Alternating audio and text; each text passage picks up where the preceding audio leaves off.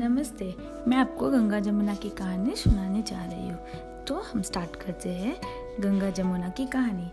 एक गंगा थी, एक जमुना थी। दोनों बहनें एक साहूकार के खेत में से जा रही थी। तो जमुना ने तेरह जौ के दाने तोड़ लिए। गंगा बोली कि, बहन, तेरे तो ग्रहण लग गया है, यह चोरी तो हो गई। तब जमुना बोली कि, बहन, अब ग्रहण कैसे धुलेगा?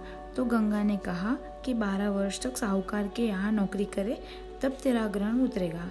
बाद में जमुना साहूकार के यहाँ गई और बोली कि मुझे तो नौकरी पर रख लो, मैं तुम्हारे सारे काम कर दूँगी, परंतु चार काम नहीं करूँ।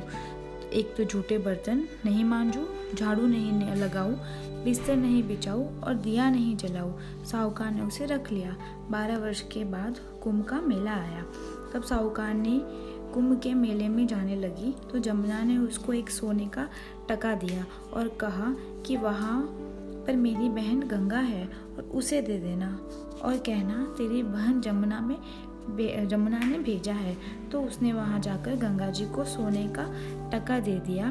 गंगा ने हाथ पसार कर ले लिया और बोली मेरी बहन जमुना ने कहा कि तेरे बारह वर्ष पूर्ण हो गए हैं। साहूकार ने, आकर सेठ ने कहा सुनते ही जमुना का शस्त्र धारा फूट गई। साहूकार सिर पकड़कर पछताने लगा तो जमुना जी आ, सपने में आकर बोली साहूकार चिंता में पड़ो। साहूकार बोला ये पाप कैसे उतरेगा?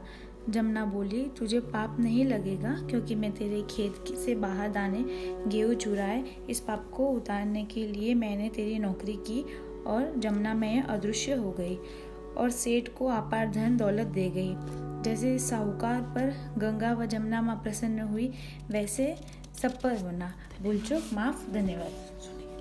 सुनने के लिए धन्यवाद।